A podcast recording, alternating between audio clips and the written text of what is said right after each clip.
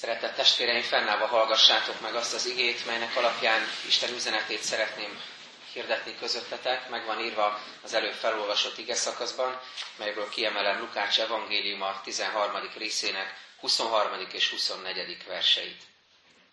Valaki ezt kérdezte Jézustól, Uram, kevesen vannak-e, akik üdvözülnek? Ő így felelt nekik, igyekezzetek bemenni a szoros kapun. Ez Istenünk igéje.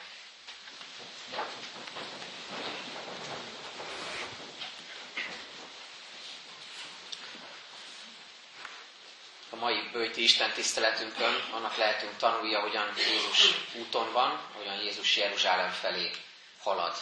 Amikor Jézus úton van, akkor érezzük, hogy ez egy önmagán túlmutató jelenetsor, hiszen nem csak arról van szó, hogy bizonyos városokat, falvakat bejár, bizonyos területeket meglátogat, hanem tudjuk, hogy ennek az útnak van egy célja. Tudjuk, hogy Jeruzsálem felé halad, és tudjuk, hogy azért teszi ezt, ahogy ebből az igéből is kiderül, hogy értünk adja ő magát. Egy céllal megtett útról van szó. Ez az ige, amit ma olvastam, ez a mai új szövetségi igénk, a Bibliolvasó Kalauz szerint, ennek az első verse így hangzik, a 22-es igevers, amikor Jeruzsálem felé tartott, városról városra és faluról falura haladva mindenütt tanított.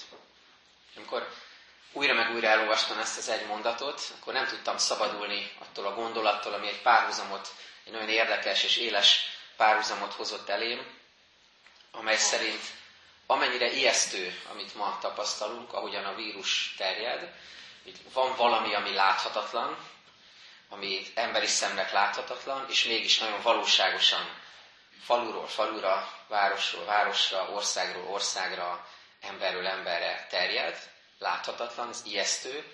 Ugyanilyen felemelő és erőt adó az, ahogyan az evangéliumnak a terjedését elénk tárja Jézus, ahogyan, ahogy írja az írás, városról városra, faluról falura haladva megy előre Jézus, biztos célt szem előtt tartva, és az örömhírt terjeszti, az örömhírt hirdeti mindenkinek, akivel találkozik. Úgy gondolom, hogy ezen a délelőttön az szükségünk van erre a feloldásra, és ennek, a, ennek az örömüzenetére, hogy, hogy ne csak azt lássuk, ami körbevesz minket realitásként, eh, amivel mindannyian találkozunk, hanem lássuk azt is, hogy, hogy a keresztény embernek milyen reménysége van ebben, és hogyan eh, vezet bennünket ebben Isten szent lelke. A másik pedig, amit előzetesen szeretnék megjegyezni, az a mai igénknek a belső ritmusa, dinamikája. Két szóval így lehetne jellemezni, hogy bezárulás és kinyílás. Beszűkülés és, és megnyílás. Mert én azt látom, hogy, hogy ezekben a napokban, ezekben a hetekben mi leginkább a bezárulást látjuk. Beszűkülnek a lehetőségek, bezárulnak az ajtók, bezárulnak közösségi események, amikre esetleg készültünk. Kicsit az emberek szíve is, mint a bezárulna, gyanakvóbbak leszünk, óvatosabbak, körültekintőbbek. Tehát van egy, van egy ilyen dinamikája most az életünknek, hogy mindenütt bezárul de, de főleg mi a dinamikánk ezt a felét érzékeljük, ezt, ezt a bezáródást, bezárulást. Azt olvastam nemrég egy pár napja, hogy a, karantén kifejezés a 14. századi Velencéhez kötődik, ahova, amikor megérkeztek a hajósok, kereskedők, akkor először 30, majd pedig 40 napig, később 40 napig zárlatot rendeltek el ezekre a hajókra, hogy megakadályozzák a, a világban terjedő járványokat. És nem vagyok olaszos, de ezt olvastam, hogy 40 nap olaszul azt jelenti, vagy így hangzik, quaranta giorni, és ebből adódik a karantén kifejezés. És nagyon megérintett ez a, ez a 40 napos időszak, mert most bőti időt élünk, ami szintén 40 nap. Készülődés Krisztus kereszt halálának és feltámadásának ünnepére. És mint hogyha ha Isten azt üzenné nekünk ebben a nagyon külön, különös kontextusban, amit most mindannyian megélünk a világban, hogy hogy ne csak a beszűkülő lehetőségeket vedd most észre. Nem véletlen, hogy, hogy a bőti időszakban készülhetsz az ünnepre, ne csak azt vedd észre, hogy miben szűkülnek be a lehetőségeid, hogyan zárulnak be ajtók, hanem vedd észre az ünnepre készülődésben kinyíló ajtókat. Vedd, ész, vedd észre az égre, a mennyek országára, az Úristenre, és a melletted lévő másik emberre kinyíló lelki ajtókat, lehetőségeket. És azt is gondolom, hogy ezáltal azt is üzeni Isten, hogy hogy talán most egy kicsit jobban megtanulhatod, hogy mit jelent hálát adni azért, amit van. Mit jelent nem természetesnek venni, ami, ami, ami eddig volt, ami eddig természetes volt az életünkben, a családjainkban, a közösségeinkben. És ez azt gondolom, hogy segíthet a lelki, a gondolkodásbeli és a, cselekedetekben megnyilvánuló tisztulásunkban. Mert hogy a bőti idő az nem csak annyiról szól, hogy valamiből kevesebbet eszel vagy iszol, hanem arról is, hogy tisztul a lelked, és felkészülsz az Úrral való találkozásra, a leg, legcsodálatosabb ünnepre, a nagypéntekre és a húsvétra. Talán hallottátok, tíz nappal ezelőtt volt egy, egy ilyen hír, meg talán azóta is volt erről szó, hogy Kínában drámai módon csökkent a légszennyezettség, ahogyan bezártak uh, ipari üzemek, ahogyan nyilván ez sokak egzisztenciáját, életét érinti nagyon nehezen, és ugyanakkor azt látjuk, hogy mintha üzenne ezáltal is Isten, hogy mintha fellélegezne a Föld egy kicsit. És csak azért mondom, hogy egymás mellé téve ilyen különös tényeket, mert azt láttatja meg velünk most a Szentlélek, hogy legyünk nagyon csöndesek és alázatosak. Amikor azzal szembesülünk, ami körülöttünk történik, mert sokkal komplexebb, mint hogy felfoghatnánk, és, és egyszerű válaszokat adhatnánk rá, hogy mi, mi miért történik. De az keresztény emberként biztos, hogy Isten kezébe helyezhetjük az életünket, és tudhatjuk, hogy akik őt szeretik, azoknak minden a javukra van. Még nem tudjuk hogyan, még nem értjük hogyan, de, de az Úrra bízhatjuk magunkat ebben a helyzetben is. Januárban elkezdtük megismertetni veletek a gyülekezeti stratégiát. Emlékeztek talán rá, hogy volt egy bevezető alkalom, amikor, a, amikor azt, azt a szót hoztam közétek, hogy bekapcsolódás. Arról beszélgettünk, hogy mit jelent ez a gyülekezet kapcsán. Aztán külön beszéltünk ennek folytatásaként a gyülekezeti közösségbe és a szolgálatba való bekapcsolódásról, és lehet, hogy még emlékeztek halványan arra is, hogy a misszióba való bekapcsolódásról is beszélgettünk már. Eh, ebben a sorozatban, hogy hogyan engedhetünk, engedelmeskedhetünk Jézus hívásának, hogy menjetek és tegyetek tanítványá minden népeket. És most pedig picit rövidebben fogok utalni a mai ige hirdetés üzenetében még egy utolsó stratégiai pontra, és ez pedig a, a templom. De látszólag ebben az igében nem nagyon van szó templomról, de majd meg fogjuk látni, hogy hogyan kapcsolódunk mégis ehhez a témához a mai igénk kapcsán egy nagyon különös és érdekes és, és hangsúlyos igei alátámasztást ad nekünk ez a mai ige ebben a témában. A kiinduló pontunk, és ez az első üzenet, amivel foglalkozunk, egy lényegi kérdés, amit az alapigényben is olvastunk, valaki oda megy Jézushoz, és megkérdezi tőle, Uram, kevesen vannak-e, akik üdvözülnek, ő így felelt nekik, igyekezzetek bemenni a szoros kapun. Hadd kezdjem azzal, hogy, hogy nagyon, nagyon szeretem Jézusban azt, hogy, hogy sosem kert el. Tehát amikor valamire reagálni kell, valamilyen témában meg kell nyilvánulni, akkor, akkor kihagyja a felesleges tiszteletköröket, nincsen e, finomkodás, nincs köntörfalazás, nincs udvariaskodás, van tisztelet, tehát Jézus mindig tisztelettel beszél az emberekkel, még ha néha szent hevület vagy, vagy indulat is van benne, de mindig tisztelettel teszi ezt, de kerüli a felesleges sarhangokat. És ez, ez annyira, jó, annyira jó ezt látni, ez egy gyógyító uh, szembesülés azzal, ahogyan Jézus beszél az emberekkel. Szerintem ez nekünk is segít abban, hogy mi is igyekezzünk tanulni ezt a fajta kommunikációt, hogy kerüljük a felesleges tiszteletköröket, és, és térjünk a lényegre, hogyha arról kell beszélni. És itt is ezt látjuk, ahogyan Jézus válaszol erre az egyszerű, tömör kérdésre, nem kezd be, be, bele valami PC magyarázkodásba, hogy hát igen, meg lehetne ezt a kérdést máshonnan is közelíteni, hanem belevág a közepébe, és így válaszol, igyekezzetek bemenni a szoros kapun. Mit jelent ez? Jézus világossá teszi, hogy itt, itt rólad van szó. Személyesen érint téged és engem, személyesen érint bennünket az, amit Jézus tanít, amit mond. Azt figyeltem meg, hogy, hogy rengeteg kérdésünk, témánk van, amiket azért hozunk fel bizonyos kérdések kapcsán, hogy eltereljük a szót a lényegről. Hogy ne kelljen önmagunkról beszélni, hogy ne kelljen arról beszélni, hogy a személyes érintettségünk milyen egy bizonyos témában. Nagyszerű témákat, nagyszerű felvetéseket, nagyszerű kérdéseket találunk, csak hogy ne arról kelljen beszélni, ami a lényegi érintettségünk, ami az életünket érinti. Hadd mondjak pár ilyet. Például, amikor fölmer az üdvösség kérdése, hiszen Jézus ezzel a kérdéssel jön, vagy Jézushoz ezzel a kérdéssel jönnek, Uram, kevesen vannak akik üdvözülnek, fölmerül bennünk az, hogy de hát mi lesz azokkal, akik nem ismerik Jézust? Rögtön zsigerből eszünkbe jut ez. Vagy mi lesz a buddhistákkal, mi lesz a, a muszlimokkal, mi van, mi van az úgynevezett jó emberekkel, mi, le, mi lesz azokkal, akikre úgy nézünk, hogy ők erkölcsös, rendezett, tiszta életet élnek, de nem keresztény emberek. Sok ilyen kérdés elő, előkerül bennünk. Vagy hasonló kérdések, amelyeket az, azért hozunk elő, hogy ne a lényegről kell beszélni, hogy az üdvösség kérdése bennünket hogyan érint. Én hogyan állok ezzel a e, témával. Vagy ha nem ilyen kérdések merülnek föl, akkor különböző teológiai megközelítések, teológiai témák, bibliai témák, amelyekre akár egy, egy egész konferenciát lehet rendezni, amelyek nagyon fontosnak tűnő kérdések, de nem a lényeget érintik. Például, nem tudom, gondolkoztatok-e már azon, hogy, hogy mit tesznek az angyalok.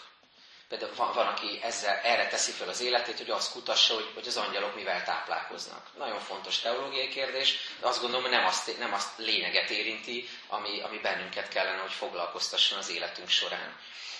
Vagy hogy milyen betegsége volt Pálnak, amiről ír a Szentírás. Bibliaórákon néha előkerül ez a kérdés, nem tagadom sok válasz van erre, hogy vajon mi lehetett az, amire azt mondja, hogy több is adatott a testembe, sokféle megoldás létezik erre, és kutathatjuk, de megint azt mondom, hogy nem a lényeget érint, és nem kell az egész életünket erre föltenni, ne tereljük el a szót. Vagy például, ez kevésbé teológiai, inkább ilyen prózai vagy, vagy hétköznapi kérdés, amit a legkisebb gyermekem, kisfiam nekem szegezte ezt a kérdést a minap, hogy hogy apa, a mennyországban lesz KFC, KFC, csak mondom így magyarul, mert hogy ő nagyon szereti az inger menüt, és hát úgy képzeli, hogy majd ha megérkezünk a mennyországba, akkor ott is ezzel fognak várni bennünket. Tehát lehet ilyen kérdéseken gondolkozni, csak nem biztos, hogy az egész életünket ilyen teológiai kérdésekkel kell töltenünk, hanem azzal, hogy mi van veled. Tehát amikor Jézus azt mondja, hogy, hogy igyekezzetek bemenni a szoros kapun, akkor, akkor a fókuszt azt, azt visszaállítja te szívedre. És amikor mindenfélevel foglalkoznál, hogy jó, inkább beszéljünk másról, ez, ez túl kínos, túl személyes, akkor visszahozza a fókuszt, és azt mondja, hogy de mi van a te szíveddel, de mi van a te életeddel, mivel viaskodsz, mi az, amiben most elakadtál, mi az, ami megakadályozza, hogy kiteljesedjen az életed, mi az, amiben kudarcot vallottál, mi az, amiben, amiben annyira elakadtál, hogy egyszerűen nem tudsz tükörbe nézni, mi az, amire vágysz, ami a szíved leg, legmélyebb vágya mi van a szíveddel, és mi van az üdvösségeddel. És ahogy Jézus válaszol, ez egy, ez egy zseniális válasz, amikor azt mondja, hogy ti igyekezzetek bemenni a szoros kapun. Három impulzust hadd mondjak, ami, amit ebből megértettem, hogy miért mondja ezt Jézus. Az egyik, amit ez a mondat jelent, hogy van esély. Tehát ha nem lenne, akkor nem mondaná Jézus, hogy igyekezzetek bemenni. Akkor azt mondaná, hogy hiába próbálkoztok, úgy sincs esélyetek, senkinek nincs esélye bejutni. Hanem azt mondja, hogy, hogy igyekezzetek, tehát van esély, még tart a kegyelem ideje. Még igyekezhetsz erre. A másik, amit ez jelent, ami még konkrétabb talán, hogy viszont ebben van is felelősséged. Tehetsz is ezért, hogy igyekezz. Különben csak annyit mondani, hogy hát várj, aztán majd történik valami spirituális dolog. De nem ezt mondja, azt mondja, hogy igyekezzetek bemenni. Az azt jelenti, hogy van ebben felelősséged, lehetsz ebben aktív. Keresheted olyan emberek társaságát, akik, akik szintén Jézus követőek, időt tölthetsz az Úrral, keresheted az ő akaratát.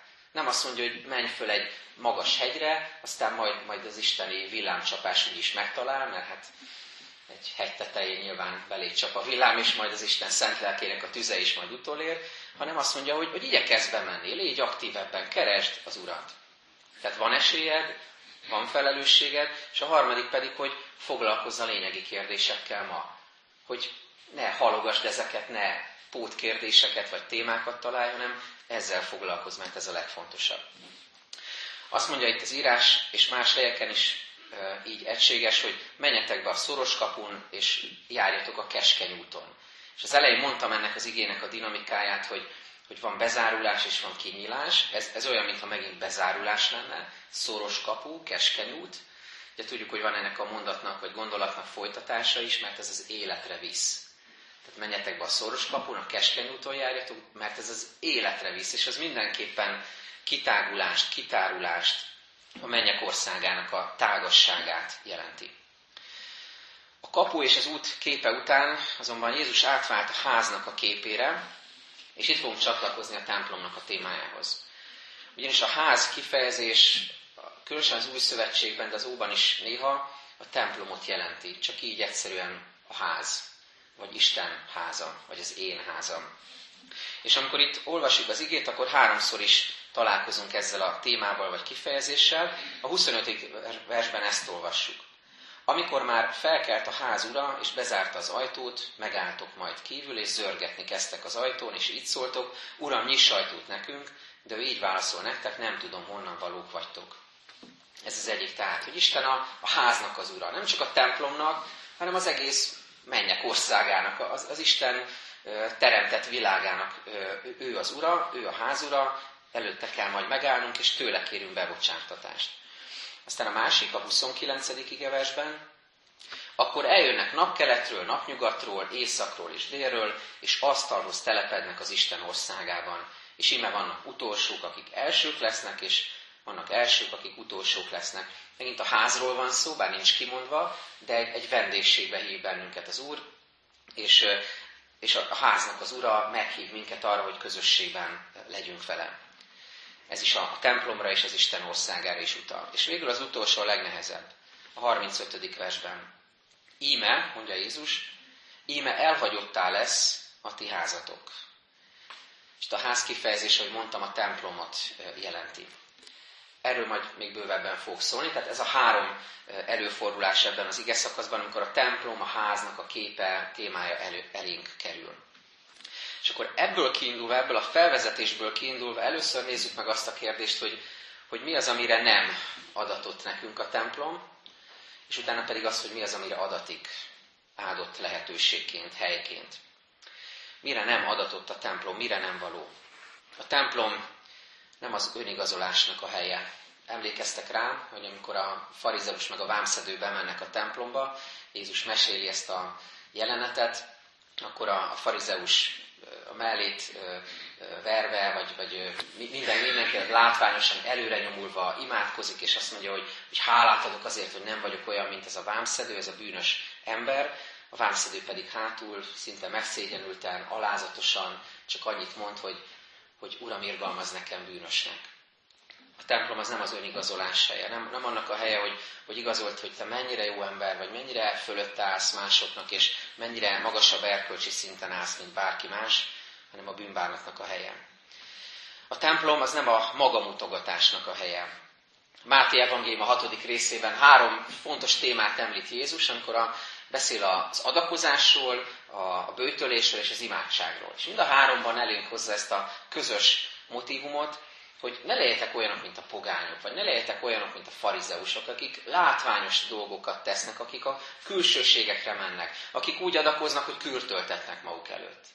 Akik úgy böjtölnek, hogy hogy magukra erőltetnek valami szomorú ábrázatot, hogy mindenki lássa rajtuk, hogy, hogy mennyire gyötrik magukat, mennyire nehéz ez nekik, és hogy mennyire kegyes és tiszta emberek. Vagy ne legyetek olyanok, akik úgy imádkoznak, hogy mindenki látja őket az utca sarkokon, fennhangon, hogy, hogy megint mondják róluk, hogy mennyire kegyes, mennyire tiszta emberek ezek.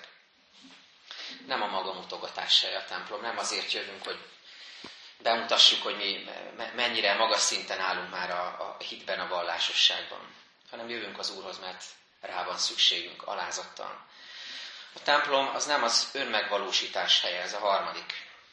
Nem az önmegvalósítás helye. Vagyis nem azért jövünk, és nem azért veszünk részt egy közösség életébe, hogy azt valósítsuk meg, amit mi elképzeltünk egy ilyen emberi karrierként. Akár egy szolgálatban, akár vezetőként, akár bármilyen szinten részese lévén a közösségnek. Nem azért jövünk, hogy azt valósítsuk meg, amit mi elgondoltunk, hanem azért vagyunk itt, hogy beleálljunk abba a munkába, amire Isten hívott bennünket, és amire ő tart bennünket alkalmasnak, és tesz készé annak a véghez vitelére. Negyedszer a templom nem az önmagunk megnyugtatásának a helye, vagy másként fogalmazva nem egy piac, ahol üzletet kötünk az Úristennel, ahol leteszünk elé egy papírt képzeletben, amikor beülünk a templomba, és azt mondjuk neki, hogy Uram, itt vagyok, oda szántam ezt a délelőttöt, itt vagyok, jöttem imádkozni, hallgatom a te igédet, írjuk alá a szerződést. Én már alá is írtam, már csak neked kell. És amikor te aláírod, akkor azt fogod aláírni, hogy rendben, gyermekem, eljöttél a templomba, azért jövő héten nem leszel beteg. Ezért vigyázni fogok a szeretteidre, és semmi baj nem fogja őket érni. aláírom azt, hogyha itt vagy a templomba, akkor cserébe én gondoskodni fogok minden szükségletedről, és, és anyagilag egészen gazdagon meg foglak áldani. Lehet, hogy így lesz, de nem azért, mert Isten cserébe adja ezt azért, mert itt vagy a templomban, hanem azért, mert kegyelmes. Lehet, hogy megóv a betegségtől, lehet, hogy megáld anyagilag gazdagon, lehet, hogy gondoskodik a szeretteidről, és megóv valamilyen kísértésben, bajban, de nem azért, mert te teljesítettél valamilyen vallásos elvárást, hanem azért, mert ő kegyelmes. Vagyis, a templom, újra mondom, nem piac, ahol üzletet kötünk Istennel. És végül a templom az nem az a hely, ahol Isten leokézza a mi vágyainkat. Ahol elolvassa az e-mailedet, imádságodat, és nyom egy entert, rendben van, teljesítem, amit kérsz. Végül is, gyermekem, hát a, a vágyaidban, az elképzeléseidben csak egy-két parancsolatba ütközöl a tízből, hát ez nem olyan nagy probléma, rendben, oké, csináljuk. Nem, Isten nem okézza le a vágyainkat, és egyáltalán nem tűri el azt, ami bűn, egyáltalán nem nézi jó szemmel azt, ami nem szerinte való, hanem inkább megtisztítani akar, hanem inkább arra inspirál, hogy a vágya, vágyaink is tisztuljanak meg. Tudjuk elmondani neki bármit, ami, ami a szívünkön van, de fogadjuk el, hogyha ő valamire nemet mond. Az igében ezek közül, amiket most felsoroltam, elsősorban az önigazolás jelenik meg, és emögött ott van a többi is, figyeljétek meg a 25. verstől, amikor felkelt a házura és bezárta az ajtót, megálltok majd kívül, és zörgetni kezdtek, és így szóltok, Uram, nyiss ajtót nekünk, de ő így válaszol nektek, nem tudom, honnan valók vagytok. És most jön az önigazolás. Akkor kezditek majd mondani, előtted ettünk és ittunk, és az utcáinkon tanítottál, mint azt mondanák, hogy tehát ismersz bennünket, hát jóba vagyunk, hát mindig ott vagyunk a, a közeledben, a templomban is. Ő pedig ezt mondja nektek, nem tudom, honnan valók vagytok, távozzatok tőlem minnyáján, ti gonosz tehők.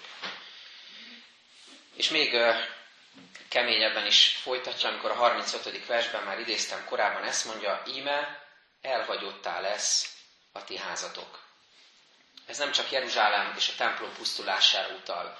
Amikor ezt a, ezt a mondatot újra meg újra elolvastam, nagyon mélyen érintett, és sokat gondolkoztam rajta, sokat foglalkoztam vele. Elhagyottá lesz a házatok. Ez a ház a templomra utal, ahogy említettem. Mit jelent ez? Mit jelent az, hogy elhagyottá lesz egy templom? Hogy elkerüli Isten igéje. Hogy elkerüli Isten kijelentése. Hogy nem telik meg az Isten szent lelkével. Hogy nincs ott jelen az Istennek a felülről való bölcsessége és vezetése. És amikor a templomról gondolkozunk, és itt kapcsolódunk csak nagyon röviden a, a stratégiai tervünkhöz, hiszen tudjátok, hogy hosszú évek óta ott forog a gondolatainkban, hogy, hogy bővítsük a templomot, mi legyen vele, építsünk, kibővítsük, átalakítsuk, stb. De amikor a templomról, bármilyen projektről gondolkodunk, akkor ezt vegyük tekintetben. Ha csupán kő a templom, ha csak tradíció, ha csak szokás és külsőség, ha csak liturgia, ha csak, ha csak begyakorolt mozdulatoknak a sokasága, összessége, ha csak irgalom nélküli törvényeknek a, a helye, ha csak társadalmi esemény az Isten tisztelet, akkor hiába való, akkor üres, akkor Istennek nem kedves ez az Isten tisztelet, ami ebben a kőből épült templomban zajlik. Így értendő tehát, hogy elhagyottá lesz a házatok. Figyeljétek meg, hogy Jézus milyen finoman fogalmaz, és mennyire, mennyire egyenesen ebben is. Azt mondja, elhagyottá lesz a házatok. A Szentírásban Isten, amikor az ő templomáról beszél, akkor rendszerint azt mondja, az én házam. Az én házam imádságháza legyen közöttetek. Becsüljétek meg. Hozzám gyertek. Ezt mondja az én házam. És amikor itt azt mondja a farizeusoknak, hogy a ti házatok, elhagyottá lesz, ez pontosan erre utal, nagyon élesen ítéletként, hogy, hogy akkor van értelme templomról gondolkozni, a templom fejlesztéséről gondolkozni, bármiről, a templommal, mint infrastruktúrával kapcsolatban gondolkozni, hogyha azt Isten házának tekintjük, és nem a magunkénak. Hogyha azt Isten szolgálatába állítjuk, és őt keressük benne, őt dicsőítjük benne, és nem a magunk dicsőségét keressük benne. Azzal a kérdéssel foglalkoztunk, tehát ebből a kis párbeszédből kiindulva, hogy mire nem adatott a templom, és most azt vizsgáljuk végül, hogy mire adatott a templom.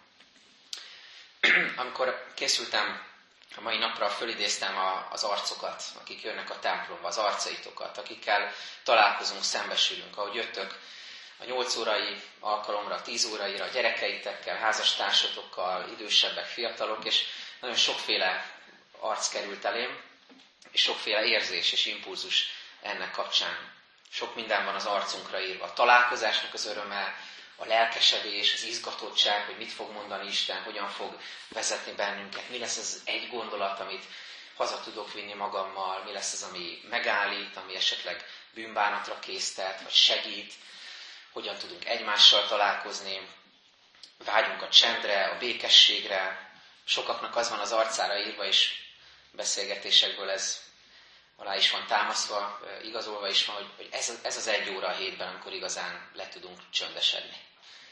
És so, sokatok arcán ott van ez, ez hogy, hogy igen, vágyunk erre a kicsit lelassulásra, elcsöndesedésre. De persze néha van megtörtség, neheztelés, csalódottság, feszültség, és sokszor nagyon mély szomorúság is, ami kiül az arcunkra, arcotokra, amikor bejövünk a templomba. Van, akivel elég egy pillantásváltás, és tudjuk, hogy mi a helyzet. Van, akivel pár szót váltani kell, és van, akinek már el is fogytak a szavai, már csak az arcával üzen, hogy mi van az életében. Beszéltünk a bezárulás és a megnyílás dinamikájáról, és figyeljétek meg, hogy hogyan adja meg az evangélium a, a megnyílásnak a, a feloldását a 29. verstől. Akkor eljönnek napkeletről és napnyugatról, északról és délről, és asztalhoz telepednek az Isten országában. És íme vannak utolsók, akik elsők lesznek. És vannak elsők, akik utolsók lesznek. Mi is jövünk keletről, nyugatról, északról, délről, ebbe a találkozási pontba, és vágyunk arra, hogy asztalhoz telepedjünk az Isten országában. És ez a végső kérdés, amit még elétek hozok, hogy, hogy kik ezek, akik jöhetnek tiszta szívvel keresve az Urat az ő házába. Kik töltik meg élő kövekként a lelki házat, a kőből, a valóságos kőből épült házat. A periférián lévők, a megalázottak, az alázatosak. Rengetegszer beszél erről a Biblia, hogy Isten számára mennyire fontosak az özvegyek, az árvák, a kisemmizettek, a hajléktalanok, a, a szociálisan nehéz helyzetben lévők, a szegények. Mennyire fontos számára, hogy, hogy őket vonzza magához, hívja magához, és olyan jó, hogyha mi is átélhetjük ezt, hogy jöhetünk így hozzá. Jöhetnek hozzá a kicsinyek, a gyengék, erőtlenek, betegek, testileg, lelkileg megterheltek. Jöhetnek hozzá a férfiak és a nők. Nagyon jó ezt tapasztalni, hogy, hogy Isten férfinak és nőnek teremtett bennünket, és az Isten teremtési rendjében megnyugodva arra rácsodálkozva megélhetjük különbözőségeinket is, meg azt is, hogy mi az, ami egyé tesz, mi az, ami kiegészít bennünket, például házastársaként, férfiként és nőként.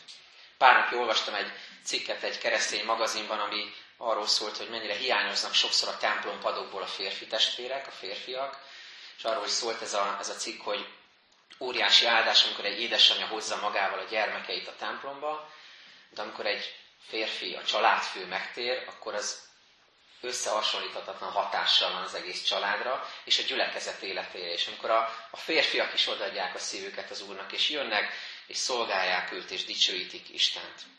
Tehát jöhetnek a férfiak, jöhetnek a nők, és ha már, ha már nőnap van, csak ennyit röviden ha engedjetek meg, hadd reagáljak erre, túl a virágokon, csokikon, meg különböző videókon, amiket talán láttatok a nőnappal kapcsolatban. Szóval túl mindezeken, hogy hogy olyan szép azt látni, hogy, hogy, hogy az a Biblia, amit sokszor vádolnak férfi központúsággal, patriarchális gondolkodással, vegyökösödött, régi, konzervatív álláspontokkal, mennyire felemeli a nőt, és mennyire bemutatja azt, hogy egyenjogú a férfival is, és nincsen különbség. És bár vannak különbözőségek, de Krisztusban mégis egyek vagyunk. Azt mondja Pálapostól, hogy, hogy Krisztusban nincs se, se zsidó, se görög. Se szabad, se szolga. Se nő, se férfi. Vannak különbségek testi értelemben, lelki értelemben, de végső értelemben az üdvösségben Krisztusban mégis egyek vagyunk, és nincsen különbség. És csak erre egy pár példát hadd mondjak. Amint mondtam, mivel vádolják a Bibliát ehhez képest, ott van például a Samáliai asszony, aki egy, egy nagyon zaklatott, parázna életet élt, sok férje volt, és és ő, ő az, akit megszólít Jézus az élő víznek az üzenetével is elmegy, és a saját városában, falujában hirdeti az evangéliumot, és arra sokan megtérnek, megmozdul a szívük, és a idő után már nem is az ő szavára, hanem, hanem Jézus szavára hisznek, de hogy hatással van a közösség életére. Csodálatos dolog. Vagy ott vannak az asszonyok, akik az első tanúi Jézus feltámadásának, a legnagyobb csodának. És ezek az asszonyok elmennek a, a nagyon képzett, nagyon ö, ö, okos, ö, tapasztalt Jézussal járott férfi tanítványokhoz, akik azt fecsegésnek vélik. Nem hallgatnak az asszonyok szavára. Tudjátok, mi a legérdekesebb? Hogy ez benne van a Bibliában. Hogy ez a kis gigszer is le van írva. Hogy, hogy az asszonyok meglátták a feltámadott Jézust, és a férfiak nem hittek a szavuknak. Pedig nekik, nekik volt igazuk. Csodálatos dolog, hogy ez meg van jelenítve. És az utolsó, amit említek még, hogy hogyan kezdődik Máté evangélium, az új szövetség. Le van írva Jézusnak a leszármazási táblája. És a rengeteg férfi között, hogy megszokhattuk, van négy nő. És az a négy nő mind-mind problémás eset. A Bibliában fogalmazzuk így finoman. Most nem mondom el az összes sztori, de szó van Támáról, Ráhábról, Rútról és Becsabéról. Házasságtörő, parázna és pogányasszonyok, akiknek a története nem a legszebb fejezet a Bibliában. És ö, tisztelet a kivételnek, de minden esetre le, le van jegyezve, és, és tanúskodik arról, hogy, hogy, hogy Isten számára fontos az, hogy, hogy ne, a, ne a kiemelt méltóságok, ne azok, akikre mindenki felnéz, és, és vallásilag tökéletesen elfogadottak, legyenek ott a messiásnak a leszármazási táblájában, hanem problémás esetek is. Tudjátok miért? Azért, hogy senki ne húzhassa ki magát, hanem, hanem mindannyian odahújjunk az Isten kegyelmébe, és, és felfedezzük azt, hogy mennyire kegyelemre szoruló emberek vagyunk. Kik jönnek tehát az Isten házába? Azok, akik önmagukat nem gondolják méltónak és alkalmasnak, de Isten azzá teszi őket. Azok, akiknek nem feltétlenül szép, rendezett, konszolidált polgári, családi életük van, hanem néha olyasmi is történik velük, amire nem számítottak. Olyanok, akik az Isten kegyelmére vágynak és meg is kapják azt akik már mertek legalább egyszer igazán őszinték lenni az életükben, beismerni, hogy Isten kegyelme nélkül nem létezhetnek.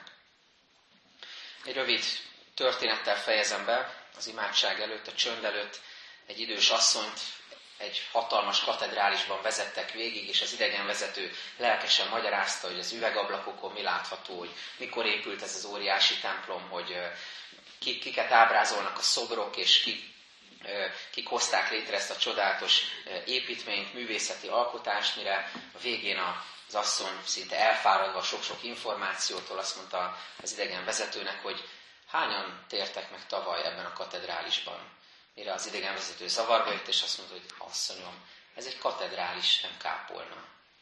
És így elgondolkoztam ennek a, ennek a mély valóságán, ennek a nagyon egyszerű jelenetnek. És arra hívlak benneteket, az egész gyülekezet közösségét, hogyha a templomunk jövőjéről gondolkozunk. Ha bármilyen tekintetben mérlegre tesszük azt, hogy, hogy mit szeretnénk, mire vágyunk, mire vezet bennünket Isten, akkor ezt a kis jelenetet tartsuk észben. És semmiképpen ne akarjunk olyan katedrális létrehozni, amiben nincsen újjászületés, nincsen új élet, nincsen az Istentől való áldás, nincsen Szentlélek, hanem akkor legyen kápolnánk, amiben viszont jelen van az Úristen. Isten fog vezetni bennünket, meg fogja ezt mutatni, hogy merre tovább, kérjük az ő vezetését, és kérjük azt, hogy most csöndesítsen el, szembesítsen ezekkel a kérdésekkel, és ő adjon nekünk válaszokat. Amen. Imádkozzunk.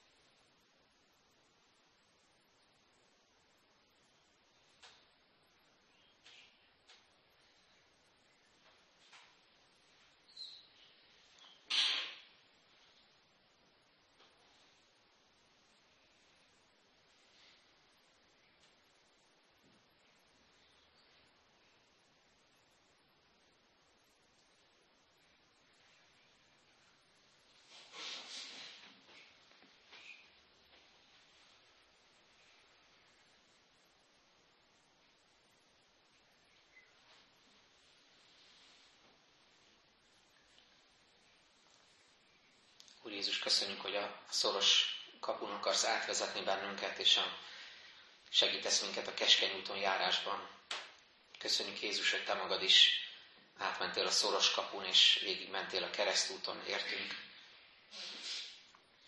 Kérünk, hogy adj bátorságot, és, és adj nyitottságot, nyitott szívűséget feléd, amikor állépünk a keskeny útra a Te kegyelmedből, hogy amikor ez nehéznek tűnik, akkor ne adjuk fel, hanem hadd lássuk meg ennek az áldásait, hadd lássuk meg a tisztulásnak a lehetőségét, hadd lássuk meg, hogy hogyan hatja át az evangélium nem csak a mi szívünket, hanem ezáltal a döntéseinket, az életünk minden területét, hogy hat ez a családi életünkre, házasságunkra, hogyan formálja a gondolkodásunkat, segíts, hogy, hogy ennek az áldásait észrevehessük.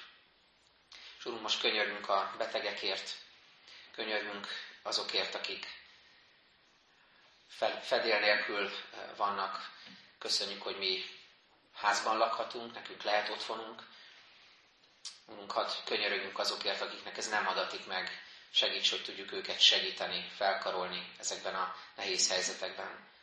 És köszönjük, hogy nem csak az otthonunkban lehetünk fedél alatt, hanem, hanem a Te templomodban is otthon lehetünk, és ez valóban lehet a Te házad, ha tiszta szívvel Téged dicsőítünk itt, és Téged látunk szentnek és hatalmasnak. Könyörgünk a, az elesettekért, betegekért, kérünk könyörülj a, a kutatókon, az orvosokon, hogy megtalálják a vírus ellenszerét, és hogy az minél hamarabb elérhessen a betegekhez. Könyörgünk azért is, hogy óv meg minket, minket a felesleges pániktól és szorongástól, félelmektől, de segíts megtenni azt, ami rajtunk áll, és ami a mi felelősségünk. Vigyázz az idős testvéreinkre különösen is, akik veszélyeztetettebbek, és kérünk, hogy, hogy segíts újra és napról napra rád bízni az életünket. Köszönjük, hogy itt vagy velünk. Ámen. Emeljük szívünket az Úrhoz, fennállva mondjuk a tőle tanult imát. Mi, atyánk, aki a mennyekben vagy, szenteltessék meg a te neved, jöjjön el a te országod, legyen meg a te akaratod, amint a mennyben, úgy a földön is. Minden napi kenyerünket add meg nékünk ma, és bocsásd meg a mi védkeinket, miképpen mi is megbocsátunk az ellenünk védkezőknek. És ne védj minket kísértésbe, de szabadíts meg minket a gonosztól, mert Téd az ország, hatalom és a dicsőség mind örökké.